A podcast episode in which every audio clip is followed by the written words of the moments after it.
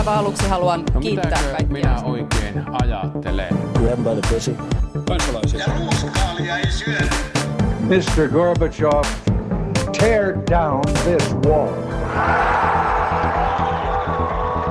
Politbyro. Aivan mainiota torstaita tällä kertaa Politbyrosta. Täällä jälleen Juha Töyrylä, Huomenta. Sini Töyrylä, si, Sini Töyrylä. Meillä on vähän uutisia. Yllätys! Yllätys kaikille! Meillä on uutisia, terveisiä myös kotiin, molempien kotiin. Terveisiä myös teille itsellenne, eli Sini Korpinen. Oh, tämä oli mahtavaa apua. Ai että, nyt oli kyllä legendaarinen. Talk about sinipuna tyttö. Kyllä, jep, sekä minä, eli Matti, Matti Töyrylä. eli, eli, tota, eli Matti Parpala. Joo, no niin, ihmisen on hyvä pitää lomaa, koska sen jälkeen on niin lomalla, että unohtaa, unohtaa toisten ihmisten, ihmisten nimet, mutta se, joka ei ollut lomalla vähän aikaa, niin on, on pääministeri Marin, joka on viimeksi keskustellut Euroopan komission ja äh, muun muassa komission puheenjohtaja von der Leyenin kanssa siitä, että voisiko Suomi laittaa rajat kiinni.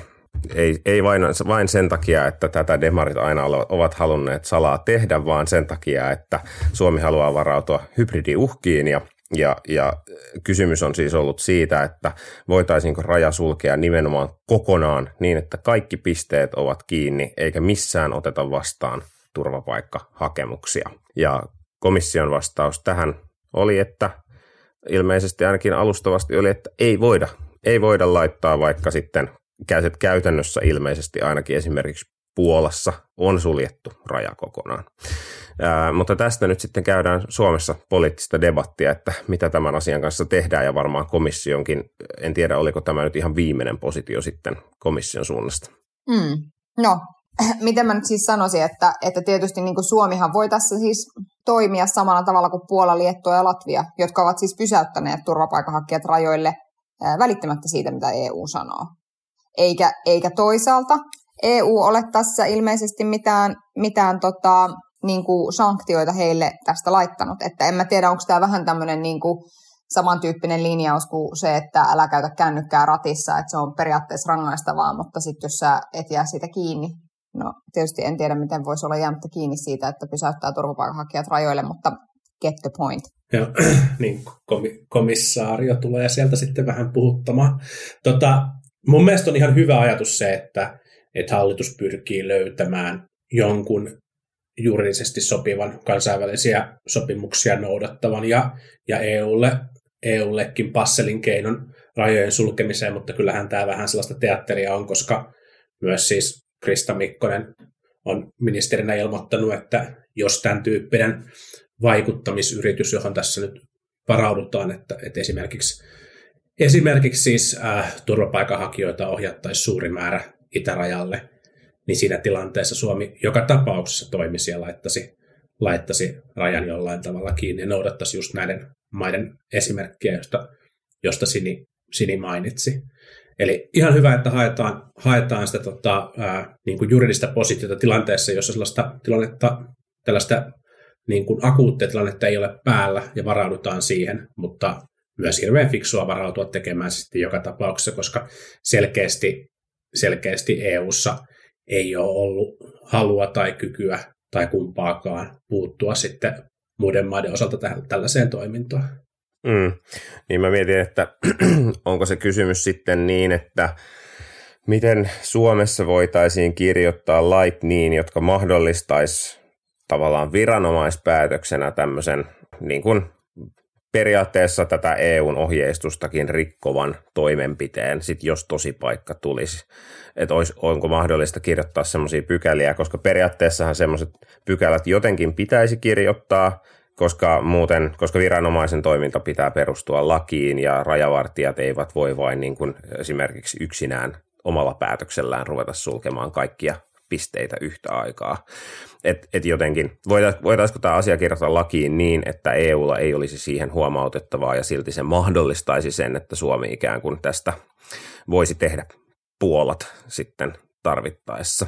Ja sitten kysymys on varmaan, että, että suostuuko tai onko hallituksessa sitten halua tehdä sellaista ja pykäliä, joilla Suomi voisi tehdä niin sanotusti puolet. Et se on vielä yksi kysymys, josta, josta ei ole oikein käyty musta että hallitusta on niin kuin syytetty siitä, mutta kukaan hallituksessa ei ole ainakaan, niin kuin, ei ole tullut julkisuuteen sellaista tietoa, että näin olisi, että tästä mm. asiasta olisi poliittista erimielisyyttä. Niin siis se ehkä, missä tätä vielä tullaan sitten näkemään, on, että perussuomalaiset on ilmoittanut, että he, he niin kuin edellyttävät, että jotta, jotta niin kuin lainsäätäminen nopeutussa järjestyksessä olisi mahdollista, niin he vaativat, vaativat tämän tota, pykälän siitä, että turvapaikkahakemusten vastaanottaminen keske, pystyttäisiin keskeyttämään kokonaan sinne lainsäädäntöön, ja, ja tota, mm. ilman sitä he eivät tue, tue sitä nopeutettua, ja, nopeutettua järjestelyä, joka taitaa kuitenkin vaatia, vaatia heidän tukensa mennäkseen, mennäkseen eduskunnassa läpi, mikä, mikä sitten saattaa tuoda tämän... Niin kuin, tai mennäkseen kiireellisenä. Niin, mennäkseen kiireellisen läpi, just näin. Et yksi mahdollisuus on tietysti sit se, että se tuodaan nyt normaalissa perustuslain säätämisjärjestyksessä ja sitten hyväksytään ensi kaudella. Et siihen ei perussuomalaisia tarvita. Mutta sinänsä niin kun, Siihenkään. Ää, niin, siihenkään. Sinänsä tavallaan mietin, että toi perussuomalaisten positio voi olla silleen ihan, ihan fiksu, että, että jos hallitus ei muuta esitystään, niin perussuomalaiset voivat ikään kuin olla oikeassa. Ja jos taas hallitus muuttaa esitystään niin, että se sisältää riittävän tiukat pykälät, niin sitten perussuomalaiset voivat väittää, että tämä oli heidän ansiotaan. Hmm. Et, et niin kun, en, en toki tiedä, että kuinka, kuinka detaljilla tasolla tätä debattia äänestäjäkunta seuraa siis muutkaan kuin perussuomalaisten kannattajat, mutta Mä luulen, että tavallaan, että jos miettii ikään kuin semmoisen suuren yleisön vaikutuksen kannalta, niin tämä lainsäädäntöön liittyvä keskustelu ei ole nyt tavallaan se kriittinen kohta, vaan se kriittinen kohta on se, että mitä sitten tapahtuu, jos näin tapahtuu. Että tavallaan mm. mä niin kuin luulen, että tämmöistä mm. niin kuin lainsäädäntöön liittyvää keskustelua niin kuin ei seuraa kukaan muu kuin, niin kuin me. Niin. Ja, ja niin kuin Matti Parpala lukee siellä asetuksia ilta, iltapuhteena, mutta että, että jotenkin se niin kuin, mutta että sitten se todellinen kysymys on sit siitä, että mitä sitten tehdään.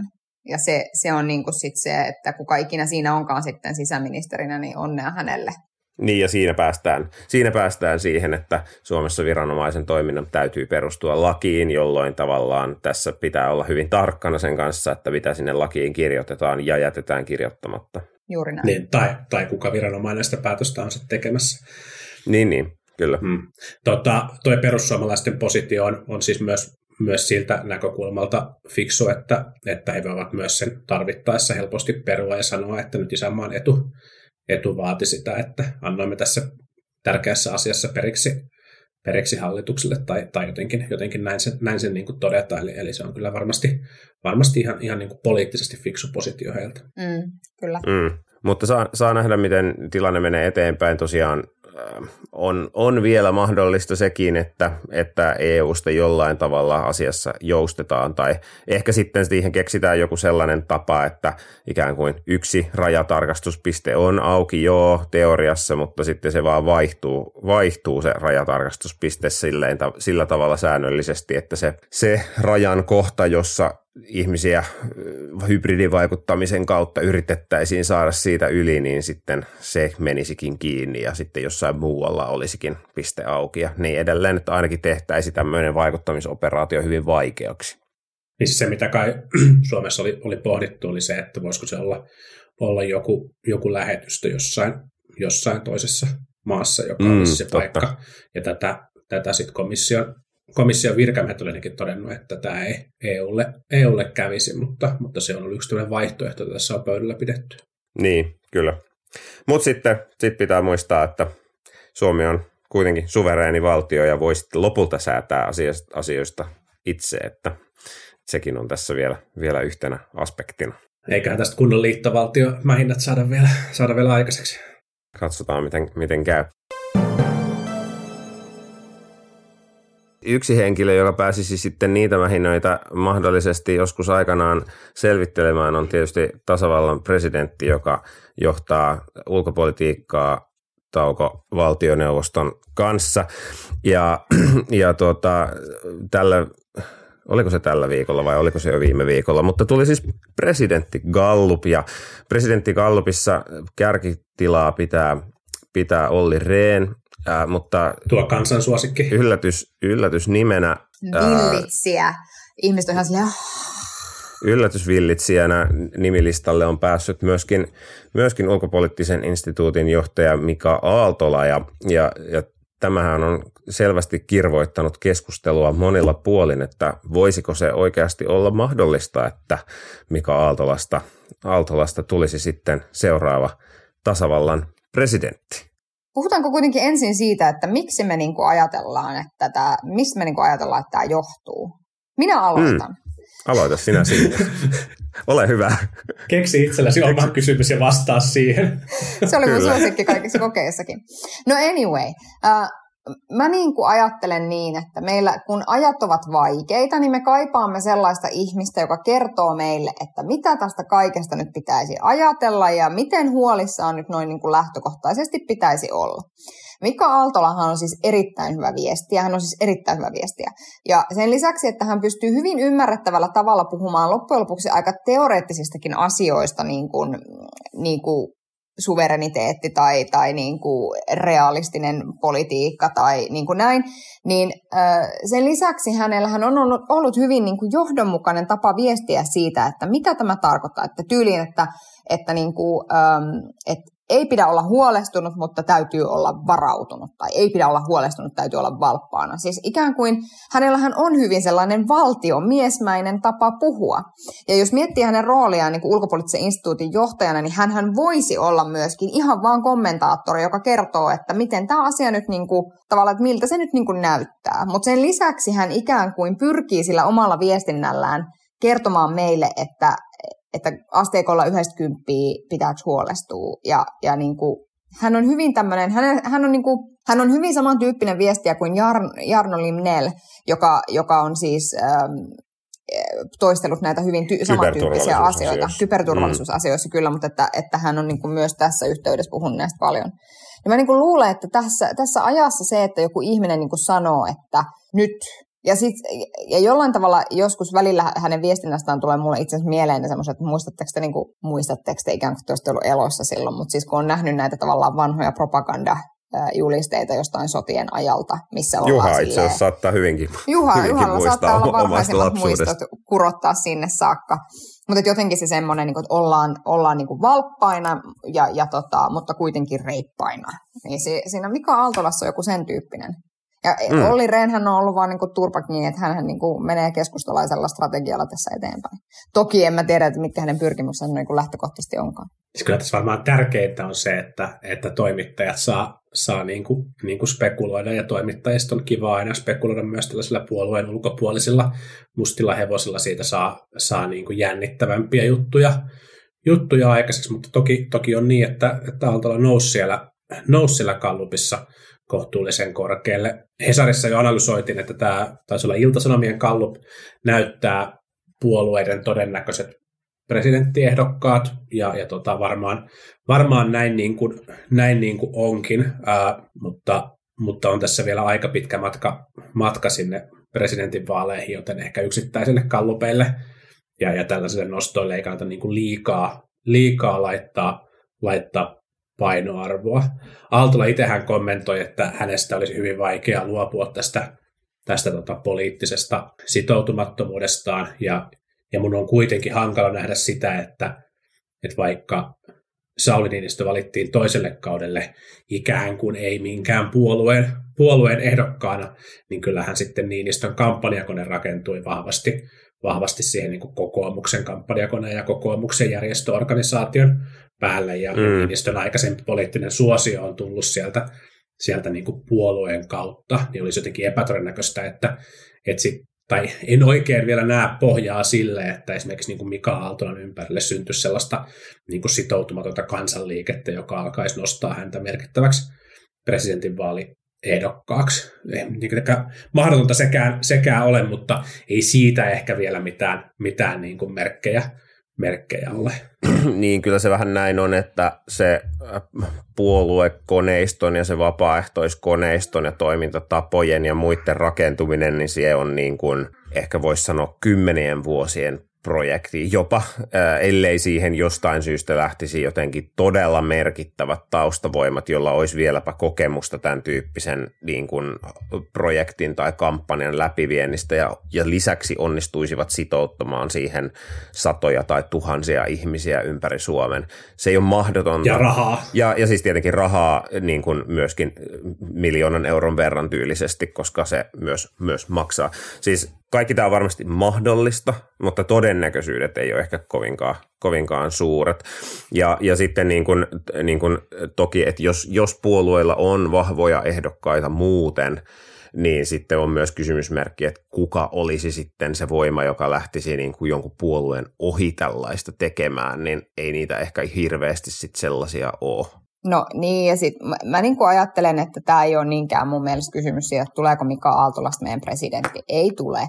Yksi syy siihen varmasti, miksi hän on niin valtavan suosittu, on nimenomaan se, että hän ei ole mikään puolueen jäsen. Ja hän tavallaan mm. onnistuu kanavoimaan näitä meidän tunteita ää, puolueesta toiseen. Ja, ja niin kuin sen kyvyn osittain menettää, kun on puolueensa valinnut. Et siinä mielessä hän Sauli Niinistö on hyvin poikkeuksellinen presidentti, kun hän niin kuin että vaikka Tarja Halosesta mulla ei sinänsä ole mitään pahaa sanottavaa hänen presidenttikaudestaan, joskaan en kauhean poliittisesti ajatteleva ihminen ollut nyt niin kuin sinä aikana, mutta että jotenkin se, se että, niin kuin, et, että kyllähän hänen niin kuin puolueen valintansa aina tarkoitti sitä, että on osa ihmisistä, jotka sanoo, että mä en niin absoluut ole ton kanssa samaa mieltä yhtään mistään. Ja sitten toisaalta niin kuin Sauli Niinistö on onnistunut osittain johtuen siitä, että me olemme eläneet niin kuin hyvin poikkeuksellisia aikoja, niin, niin hän on onnistunut niin kuin sitä sitä juopaa ja sitä niin kuin puolueiden välistä tavallaan. Ja sitten hän oli, hän ei ollut minkään puolueen ehdokas enää toisella kierroksella. Hän niin, oli no, kansanliikkeen no, niin kuin periaatteessa. No joo, no periaatteessa. Mutta, mutta, mutta tavallaan mä tarkoitan, niin mä tarkoitan vaan siis sitä, että, että sen kyvyn olla kansantunteiden tulkki, mitä suurimmalla todennäköisyydellä menettää siinä vaiheessa, kun valitsee puolueensa. Ja sitten, niin, siinä niin, ka- kampanjavaiheessa se on olennaista kyllä. Niin, että sinänsä niin kuin mun mielestä, mutta, mutta se mitä tämä kertoo meille, tämä tulos, niin kuin on juuri ehkä se ennen kaikkea, että mitä suomalaiset tämmöisessä tilanteessa johtajaltaan kaipaavat. Ja se on mm. ehkä se viesti, mikä puolueiden pitäisi tästä itselleen ottaa, eikä se, että pitäisiköhän houkutella Mika Aaltola meidän niin kuin kampanjoihin. Lisäksi tämä tulos tietysti kertoo sen, että vastaajilla on ollut mahdollisuus valita niin monta vaihtoehtoa kuin haluavat, jolloin tietysti kyse on siitä, että me emme itse asiassa tiedä, että mikä on vastaajan todellinen preferenssi. Että jos ihminen on valinnut Olli Reeni ja sen jälkeen Mika Aaltolan tai vaikka Haavisto ja sen jälkeen Mika Aaltolan nostanut sieltä listalta, niin se ei vielä tarkoita sitä, että, että kannatusprosentti olisi, olisi niin kuin muutama vaikka sanotaan prosenttiyksikköä enempää. Se voi tietysti olla paljon enemmänkin, mutta on hyvä huomata, että tämän tutkimuksen metodi on ollut sellainen, jossa nousee siis paljon nimiä esiin ja jossa prosenttien yhteenlaskettu summa on monta sataa. Ihan kuin, ihan kuin joku media tai journalisti olisi miettinyt sen silleen, että tälleen saadaan paljon nimiä ja paljon kirjoitettavaa tästä näistä vaaleista mm. jo, jo niin kuin pitkän aikaa ennen kuin kun vaalikampanjat alkaa ikään kuin. Mutta se onnistui hyvin, koska täällä mekin vaan täällä asiasta, asiasta keskustellaan. Ja Lehti, Lehti, Lehti nosti asian, asian myös, mikä kertoo, että se on, on tietenkin merkittävä Lehti-Lehti parodia julkaisu otsikoi, että ulkopoliittinen instituutti perustaa uuden varajohtajan viran Mika Aaltolan ekolle. Ja tota, Kyllä. Tota, tämä oli, no, tämä oli hyvä nosto. On, niin, mutta se on musta ilkeää. Koska mun mielestä Juha, Juha Aaltola, mitä, mikä meitä vaivaa näiden nimien kanssa tänään? Mika Aaltola ei siis ole hän ei ole mun mielestä kauhean niin kuin itsekeskeinen ihminen. Mä en mm. häntä. No hän ei niin. vaikuta siltä. Eli mä tunnen hänet tosi syvällisesti. Niin, mä oon katsonut kyllä. häntä monta kertaa telkkarista. Erityisesti, erityisesti arvostin kyseessä jutussa, jutussa tota, tämän tiedottaja Juhani Salonius Jursellerin tunnistamista. Tota, se, oli, se, oli, se oli mainio. Mutta niin se, se vielä piti sanoa näistä, kun on vertailtu, että, että ketä sitoutumattomia on ollut tai ketä mustia hevosia on ollut, niin Ahtisaarihan oli aikanaan tämmöinen musta hevonen, joka tuli vähän niin kuin politiikan ulkopuolelta. Mutta mutta sitten kun verrataan sitä, että mitä Ahtisaari oli kuitenkin tehnyt ennen ää, sitä niin kuin presidentiksi nousemista, niin olihan hän ollut YK on, ää, niin kuin, oliko se varapääsihteeri vai alipääsihteeri vai mikä se titteli nyt olikaan. Että oli niin kuin erittäin, erittäin merkittävästi niin kuin kansainvälisessä politiikassa ja virkamiesuralla verko, verkostoitunut ja verkottunut ja, ja niin kuin silleen paljon kannuksia kerännyt. Ja, ja siis niin, niin on Aaltolakin toki, mutta että käsittääkseni, että jos, jos heidän CVtä nyt lähtisi vertailemaan, niin kyllä se Ahtisaarilla on aika, aika paljon, paljon vielä enemmän sitten merittejä siihen, siinä kohtaa, kun hän lähti presidenttikisaan ja iässäkin taisi olla, tietysti iän tuoman kokemuksen kauttakin taisi olla aika paljon siinä kohtaa eroa. Mutta silti mielenkiintoinen, mielenkiintoinen tulos ja kertoo tietysti jotain kansan tunnoista tällainenkin Gallup. Voi olla, että Suomen Washingtonin suurlähetystössä on, on tota, harmiteltu tätä, koska, koska meidän suurlähettiläämme oli tämä aikaisempi, aikaisempi musta hevos tyrkky, jota, jota media yritti, yritti nostaa, nostaa, saa nähdä, että jatkuuko. Tietenkin tämä muuttuu kiinnostavammaksi sitten siinä tilanteessa, jos Aaltolon nimi oikeasti näkyy näissä kallupeissa myös, myös jatkossa mm. korkeilla, korkeilla sijoituksilla, koska se, se niin kuin lisää sitä todennäköisyyttä siihen, että, että, että aidosti joku puolue voisi, voisi tämän tota, ää, niin kuin, niin kuin kunnollisen keskustelun hänen kanssaan presidenttiehdokkuudesta ehdokkuudesta aloittaa. Niin, niin siis hän voisi tavallaan tehdä sitten omat Limnellinsä sitten jossain kohtaa. Jarno Limnell hän pitkään esiintyi tämmöisenä neutraalina asiantuntijana ja nyt sitten on kerännyt korvi, kovia äänimääriä tuolla ää, Länsi-Uudellamaalla ja Espoossa ja, ja on varmasti ää, kansanedustaja kandidaatiksi Tyrkyllä tai on, on hyvillä, hyvillä tota, kertoimilla veikattavissa kansanedustajaksi sitten ensi keväänä, jos hän on ehdolla varmaankin on.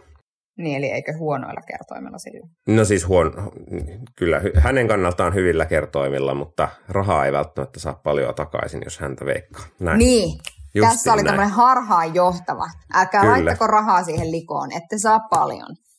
Just näin, juuri näin. Mutta toisaalta, jos saatte enemmän kuin omanne takaisin, niin kannattaako se sitten kuitenkin? Riippuu vähän paljonko laittaa. Ehkäpä mm. voimme tästä vedonlyönnistä pitää sitten ihan oman podcastinsa. Oman kyllä. Olkaa Joo, yhteydessä tai, ohja, tai ohjata ihmiset johonkin, johonkin, jossa tiedetäänkin jotain, jotain tota vedonlyönnistä. No joo. Tai ihan vaan ohjata ihmiset käyttämään rahansa järkevämmällä tavalla kuin uhkapelaamiseen. No niin, anyway, eteenpäin. Sinänsä hyvä, että, että alettiin melkein puhumaan todennäköisyyksistä, todennäköisyyksistä ja prosenteista, koska prosenteistahan on kyse myöskin työmarkkinoilla. Ää, työmarkkinoilla. Tuo oli todella ankea. Tuo oli todella ankea aasin sieltä. Musta pääsi se aasistakin pitkin. Kyllä, mutta, mutta niin oli se paikka, mistä tähän aasinsiltaan tultiinkin. Ää, niin tuota, nyt on niin, että... että... Aasit harvoin laukkaavat, mutta inflaatio sen sijaan. se, on, se on juuri näin. Ja, ja tota, teollisuusliiton varapuheenjohtaja Turja Lehtonen on pitänyt puheen, jossa hän on kertonutkin jo, että, että kyllä niin on, että, että seuraavaksi teollisuuteen tulee valtavat palkankorotuspaineet ja on ihan varmasti niin, että vaikka, vaikka kunta-alalla, jotenkin niin hän sanoi, että vaikka kunta-alalla palkankorotukset ansaitaan, niin kyllähän tästä seuraa palkankorotuskierre jossa teollisuus ei varmasti jää katsomaan sivusta, vaan, vaan että useita prosentteja sitten pitäisi saada sinnekin lisää. Ja nythän Tämä tietysti kuulostaa kovasti siltä, että kustannuskilpailukyky kyky on uhattuna ja, ja samoin on uhattuna ää, varmasti niin kuin kunta, kuntatalous ja valtiontalous ja, ja nyt on ruvettu huutelemaan oikealle kallellaan olevasta lehdistöstä sitä, että pitäisi ehkä tehdä miljardin veron kevennykset, jotta tämä, tästä selvitään ilman palkankorotuksia tästä, tai ilman valtavaa palkankorotuskierrettä. Panokset siis kovenevat. Näin on. Hmm. Myös STTK pääekonomisti Laina kommentoi, että nyt täytyisi, täytyisi tehdä tällaiset niin poikkeukselliset sopimuskauden aikaiset kädenojennuspalkankorotukset ja puhukohan hän ehkä viidestä, viidestä prosentista tai siitä tasosta, tasosta jopa, joka olisi tietenkin, olisi tietenkin niin kuin poikkeuksellista, mutta, mutta mielestäni aika ymmärrettävää myös sen, että tuolla niin kuin työntekijäjärjestöjen puolella ja, ja niin kuin kansalaisissa työntekijöissä näkyy, näkyy tämä kustannuskehitys esimerkiksi ruokakauppa, ruokakauppalasku on monella, monella kallistunut aika lailla, ja jos tässä nyt vielä vielä asuntolainojen korot lähtee, lähtee nousuun, niin, niin tota, veikkaan, että aika monen keittiön pöydän ympärillä on aika tukalia, tukalia laskuharjoituksia tulevaisuudessa mm. luvassa, riippuen tietenkin, miten pitkään tämä tilanne kestää. Mm, kyllä, siis pirullisen tästä tilanteesta tekee nimenomaan se, että se inflaatio kohdistuu, kohdistuu nyt paljolti sellaisiin tarpeisiin, joista ei ole mahdollista juuri tinkiä. Tai siis jonkun verran voi niin kuin pyrkiä tietenkin ostamaan edullisempaa ruokaa tai, tai näin, mutta että vaikka joku energiakustannukset, niin siinä on rajansa, että kuinka paljon energiakustannuksia pystyy lyhyellä aikavälillä leikkaamaan. Patricio Lainahan sanoi, siis, eli tämä STTK pääekonomisti sanoi, että tämä tilanne on niin ollut yrityksille kohtuullisen hyvä ja, ja vetosi siihen, että yritykset ovat voineet nostaa hintoja turvaamaan omia katteita ja, ja, ja, ja talouden ennustetaan kasvavan. Siis ennustetaanko talouden kasvavan? Allekirjoittanut on ainakin ymmärtänyt, hyvin, että... Hyvin vähän. Että erittäin vähän, juuri näin. Ja sitten toinen asia on niinku se, että, että, että jos miettii nyt vaikka ää, aloja, joilla tulee olemaan todella kylmää kyytiä ensi vuonna ainakin, kuten vaikkapa rakennus, teknolo- rakennusteollisuus, niin, niin tota, siellä niin kuin, miten se nyt sanoisi, että no, että kyllä siellä varmaan niin kuin rakentamisen kustannukset rakennuttajille siis nousevat, mutta ei ne kyllä, ei se kyllä niin kuin heidän kassaan se raha jää, vaan sehän menee, se johtuu siitä, että raaka-aineiden kulut ovat kasvaneet niin paljon siitä syystä, että saatavuus on heikentynyt sen Ukrainan sodan vuoksi. Eli tavallaan se ajatus siitä, että, että yritykset kyllä jotenkin selviävät tästä paremmin. Tai sitten se, että et en mä nyt tiedä, että pystyykö yritykset lähtökohtaisesti nostamaan, no sitten jos miettii jotain palvelualayrityksiä, niin kyllä varmasti ruoka, ruoan hinta, hinta niin kuin nousee, mutta tarkoittaako se sitä, että yritysten niin kuin jotenkin kassa tässä vahvistuu, niin ei se kyllä sitä tarkoita, koska ne samat kulut, mitkä ovat totta meille kaupan kassalla ja, ja niin kuin sähkölaskua katsellessa, niin ne samat kulut ovat totta myös näille yrittäjille.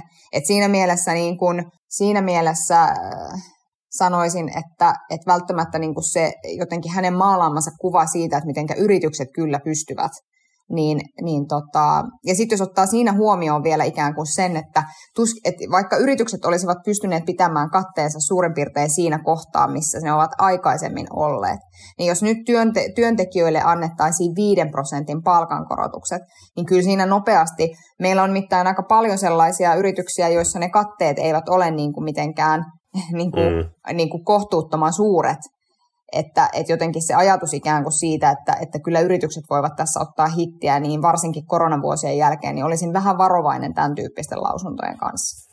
Mm, niin, niin, ja siis, että sitä kustannusinflaatiota, sitä, että vaikka sen siirtäisi hintoihin kokonaan, niin todennäköisesti, todennäköisesti se sitten johtaa siihen, että, että kysyntä heikkenee sun tuotteille ja myöskin, myöskin sitä, että kateprosentti tietysti heikkenee ja, ja et, et kateprosentit on sitten taas olennaisia siinä, että miten yritys saa vaikkapa rahoitusta ja, ja niin edelleen, että, että ei se, ei tosiaan asia ei ole ihan niin yksinkertainen.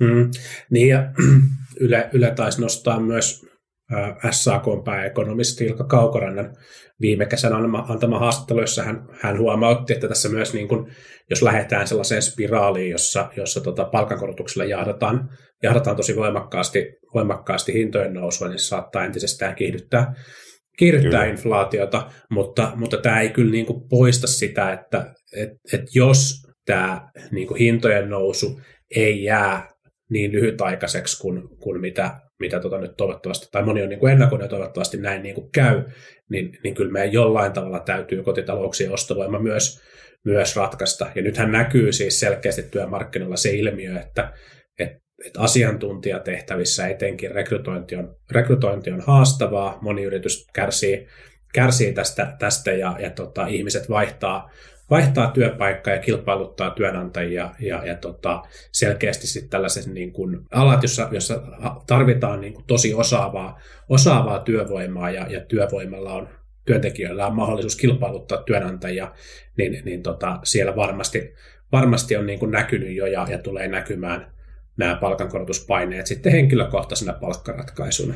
Ja sitten jotenkin meidän täytyy myös niin kuin Suomen ratkaista se, että miten sitten niillä aloilla, jossa, jossa tota, ää, työnantajat eivät, niin kuin, joko heidän ei tarvitse tai he eivät voi kilpailla palkoilla, palkoilla ää, työntekijöistä, niin miten näillä aloilla myös ihmisten ostovoimasta pidetään, pidetään huolta, koska sitten helposti puhutaan niistä kaikista, kaikista niin kuin pienipalkkaisimmista ihmisistä, ihmisistä myös. Niin, ja, si- ja silloin tietysti tavallaan on, on ihan oikea havainto, että yksi tapa tehdä tämä on sitten alentaa, alentaa veroja, mutta sitten tietenkin siinä taas hankaluudeksi tulee se, että, että välttämättä valtion veroa ei ihan pienituloisimmat kovin paljon maksa tai osa ei maksa, tietenkin iso osa ei maksa ollenkaan ja, ja, ja monet maksavat sitä vain vähän, että kuinka paljon sieltä sitten löytyy alentamismahdollisuutta ja varaa ja, ja, ja miten se sitten myöskin kohdentuu eri, eri tota, ää, miten se sitten myöskin kohdentuu eri ryhmiin, niin sehän on tietysti aina, aina iso kysymys. Niin siis semmoinen kombo, jossa, jossa alennettaisiin veroja esimerkiksi pelkästään alimmilta alimmilta tuloluokilta ja sitten ehkä samaan aikaan pitäisi pitää huolta myös siitä, että, että sosiaaliturvan varassa, varassa elävät ihmiset, heidän ostovoimansa säilyisi, että tehtäisiin jotain tarkennuksia tai korotettaisiin indeksien mukaan sosiaaliturvaa, niin, niin tota, kyllä se ehkä myös niin kuin valtiotalouden tilanteen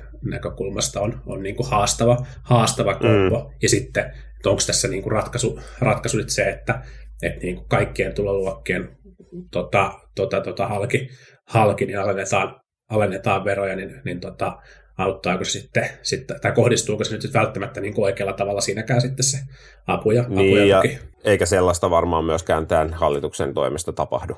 Niin. En, en usko. Ainakaan missään suuressa mittakaavassa. Niin. Niin. niin.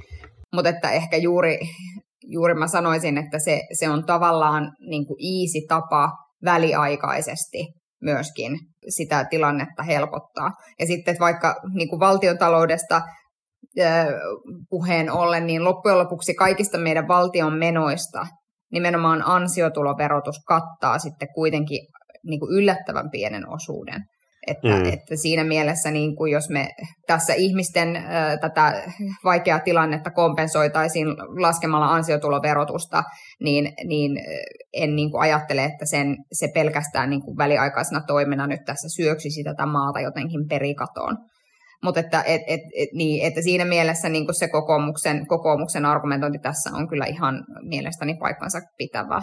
Mm, ja sitten toisaalta tosiaan, jos sitten katsoo alvia, josta tulee taas valtava määrä, määrä verotuloja, niin taas sen alennus yleensä ei taas ohjaudu kuluttajille välttämättä, vaan, vaan se sitten ainakin osa siitä jää sitten paremmina katteina yrityksille, että sekään ei välttämättä ole kovin hyvin kohdistuva ja toimi. Vielä mä sanon, ei ole niin. helppoa. Niin. Ja vielä mä sanon tavallaan tuosta valtion taloudesta, että mun mielestäni nyt niin kuin pitäisi välttää sellaisia toimenpiteitä, jotka iskevät yritysten ää, yrityksiin, koska on todella vaikeita koronavuosia tässä taustalla ja ei tule olemaan helppo tilanne niin kuin johtuen näistä edellä mainitusta aiemmin keskusteluista syistä myöskään yrityksille, niin sitten se ajatus jotenkin siitä, että kiristetäänpä yritysten vyötä tässä nyt vielä hieman, niin sekään ei ole kyllä niin kuin noin niin kuin ihan kansantaloudellisesti katsottuna kauhean kestävä ratkaisu.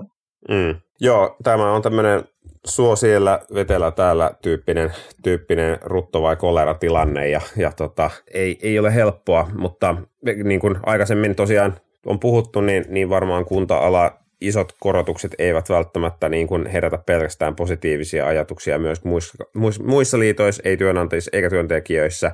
Ja, ja tota, ää, en tiedä, miten, miten tämä neuvottelu nyt tästä jatkuu tällä viikolla. Ei ole tullut kauheasti uutta tietoa sen suhteen, mutta tätä asiaa seuraamme varmasti jatkossakin.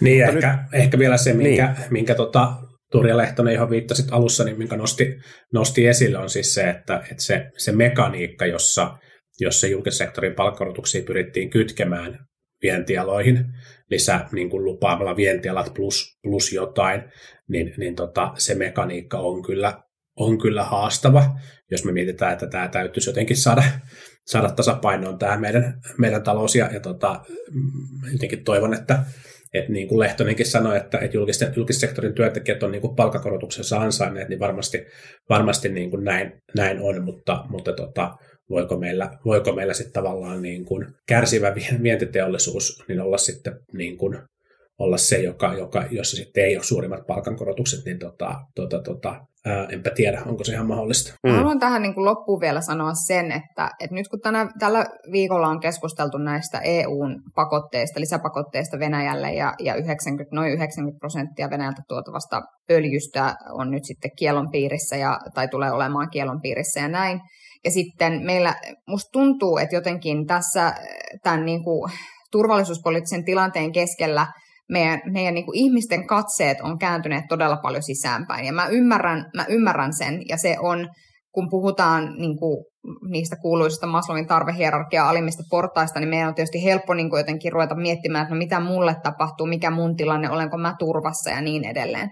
Mutta samaan aikaan mä oon vähän huolissani siitä, että jos tämä on niin kuin meidän kriisin kestävyyden taso, että kun bensan hinta hieman nousee tai kun ruoan, ruoan hintaa korotetaan, niin me mennään niin kuin jotenkin, niin kuin, että et nyt pitäisi myöskin muistaa niin kuin se, että vaikka mä siis, ja tar- en tarkoita sitä, että ymmärrä sitä tuskaa, mikä näihin liittyy. Kyllä ymmärrän ja mielestäni sitä pitää miettiä, että miten se kompensoidaan, kompensoidaanko se verotuksella vai miten. Mutta et se, että et, että nyt ei saisi käydä sellaista tilannetta, että me, me niin kuin täällä muualla maailmassa jotenkin väsymme siihen kustannuksen nousuun ja sitten rupeamme miettimään, että no pitäisikö Ukraina kuitenkin luovuttaa alueitaan tai jotain muuta. Että kyllä tässä niin kuin pitää muistaa, että tämä on nyt varmaan se tapa, millä tavalla me niin kuin tapellaan sitä hyvää tappelua, niin kuin, niin kuin englanniksi niin. sanotaan. Mutta sitten toisaalta tässä on, niinku, tuossa tavallaan on kaksi asiaa, että toinen on tämä inflaatio, mitä siihen vastataan, ja sitten on ollut vaikka nämä hoitajaliittojen vaatimukset jo ennen kuin edes koko Ukrainan sota on käynnistynyt ja koko tämä inflaatio on, niin kuin, ää, et, on, on edes lähtenyt tällaiselle laukalle. Et, tai tavallaan, että hoitajathan haluavat lisää vielä sen inflaation päälle periaatteessa. Sehän on se, mm. mitä he ihan sanoo. Että se on, niin kuin, on niin kuin kaksi eri keskustelua tietyllä tavalla. Niin, niin kyllä on, mutta, että, että kun mutta mä, oot ihan oikeassa, en kyllä, ole siis eri mut, mieltä siitä, mitä niin, sanot. Mutta et juuri, että mä niinku, tota, halusin vaan niinku sanoa, että kun me puhutaan tästä inflaatiosta, niin sitten niinku juuri sen muistaminen, että mistä se johtuu. Ja, ja tämä on nyt niinku meidän tapa olla rintamassa. Tätä se mm. meille tarkoittaa. Niin tämä ei vielä ole yhtä karmeaa kuin se, että joudut kirjoittamaan niinku nimen puhelinnumeron sun lapsen selkään ja toivomaan parasta. Mm. Niin, niin, no en mä jotenkin ehkä, ehkä näe ihan noin dramaattisesti, dramaattisesti asiaa mun mielestä. Tässä käydään ihan niin kuin... Tosi yllättävää, Juha, että sä et ole niin. dramaattinen kuin mä. Niin, niin musta tuntuu, että tässä käydään kuitenkin sille ihan niin kuin isosta yhteiskunnallisesta aiheesta ihan niin kuin perusteltua keskustelua, enkä mä vielä ehkä välttämättä näkisi niin kuin yhtäläisyysmerkkejä sen kanssa, että mikä meidän niin kuin kriisinsietokyky kyky, kyky niin kuin asioiden suhteen suhteen sitten, sitten niin kuin on, että ehkä, ehkä sitten myös, myös voi ajatella niin, että, että ehkä me kestämme ilman, ilman tota ansiotuloveron kevennystä, jos tämä on nyt tämmöinen tota, niin kuin kriisin, kriisin paikka, mutta siis ehkä, ehkä niin kuin tässä hetkessä voi hyvin ennustaa, että, että seuraavissa eduskuntavaaleissa puhutaan, puhutaan turvallisuuspolitiikasta ja, ja, ja hintojen noususta. Ja, ja mä niin kuin toivon, että hintojen nousu on ykkösasia, koska, koska tota, jos se on turvallisuuspolitiikka, niin, niin tilanne on mennyt, mennyt todennäköisesti huonompaan suuntaan. Tosi yllättävää myös se, että Juhan mielestä pystytään elämään ilman ansiotuloverotuksen kevennystä. Mutta ehkä näihin gallupeihin pitäisi lisätä se kysymys, että oletko valmis puolustamaan maatasi luopumalla ansiotuloveron alennuksesta ja katsoa, että kuinka, kuinka moni sanoo, että no, menköön nyt, menköön nyt sitten. No joo. Ää... Rintamalla olen valmis, mutta johonkin se raja on vedettävä. Just, justiin näin.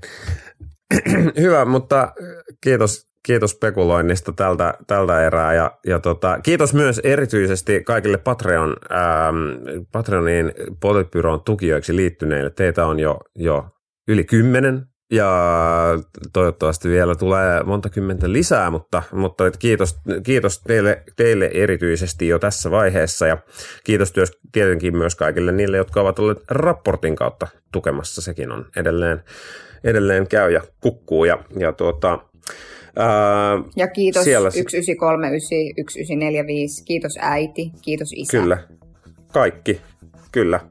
Kiitos Jessus. Patreon.fi kautta Politbyro. Palataan ensi viikolla. Jeesus Nasaretilainen siellä Patreon-tukijoiden joukossa oli kyllä pieni yllätys, mutta, mutta kiitos hänelle myös. Kiitos. ensi viikko. Jonkunnäköisiä hopearahoja. Moi moi. Politbyro.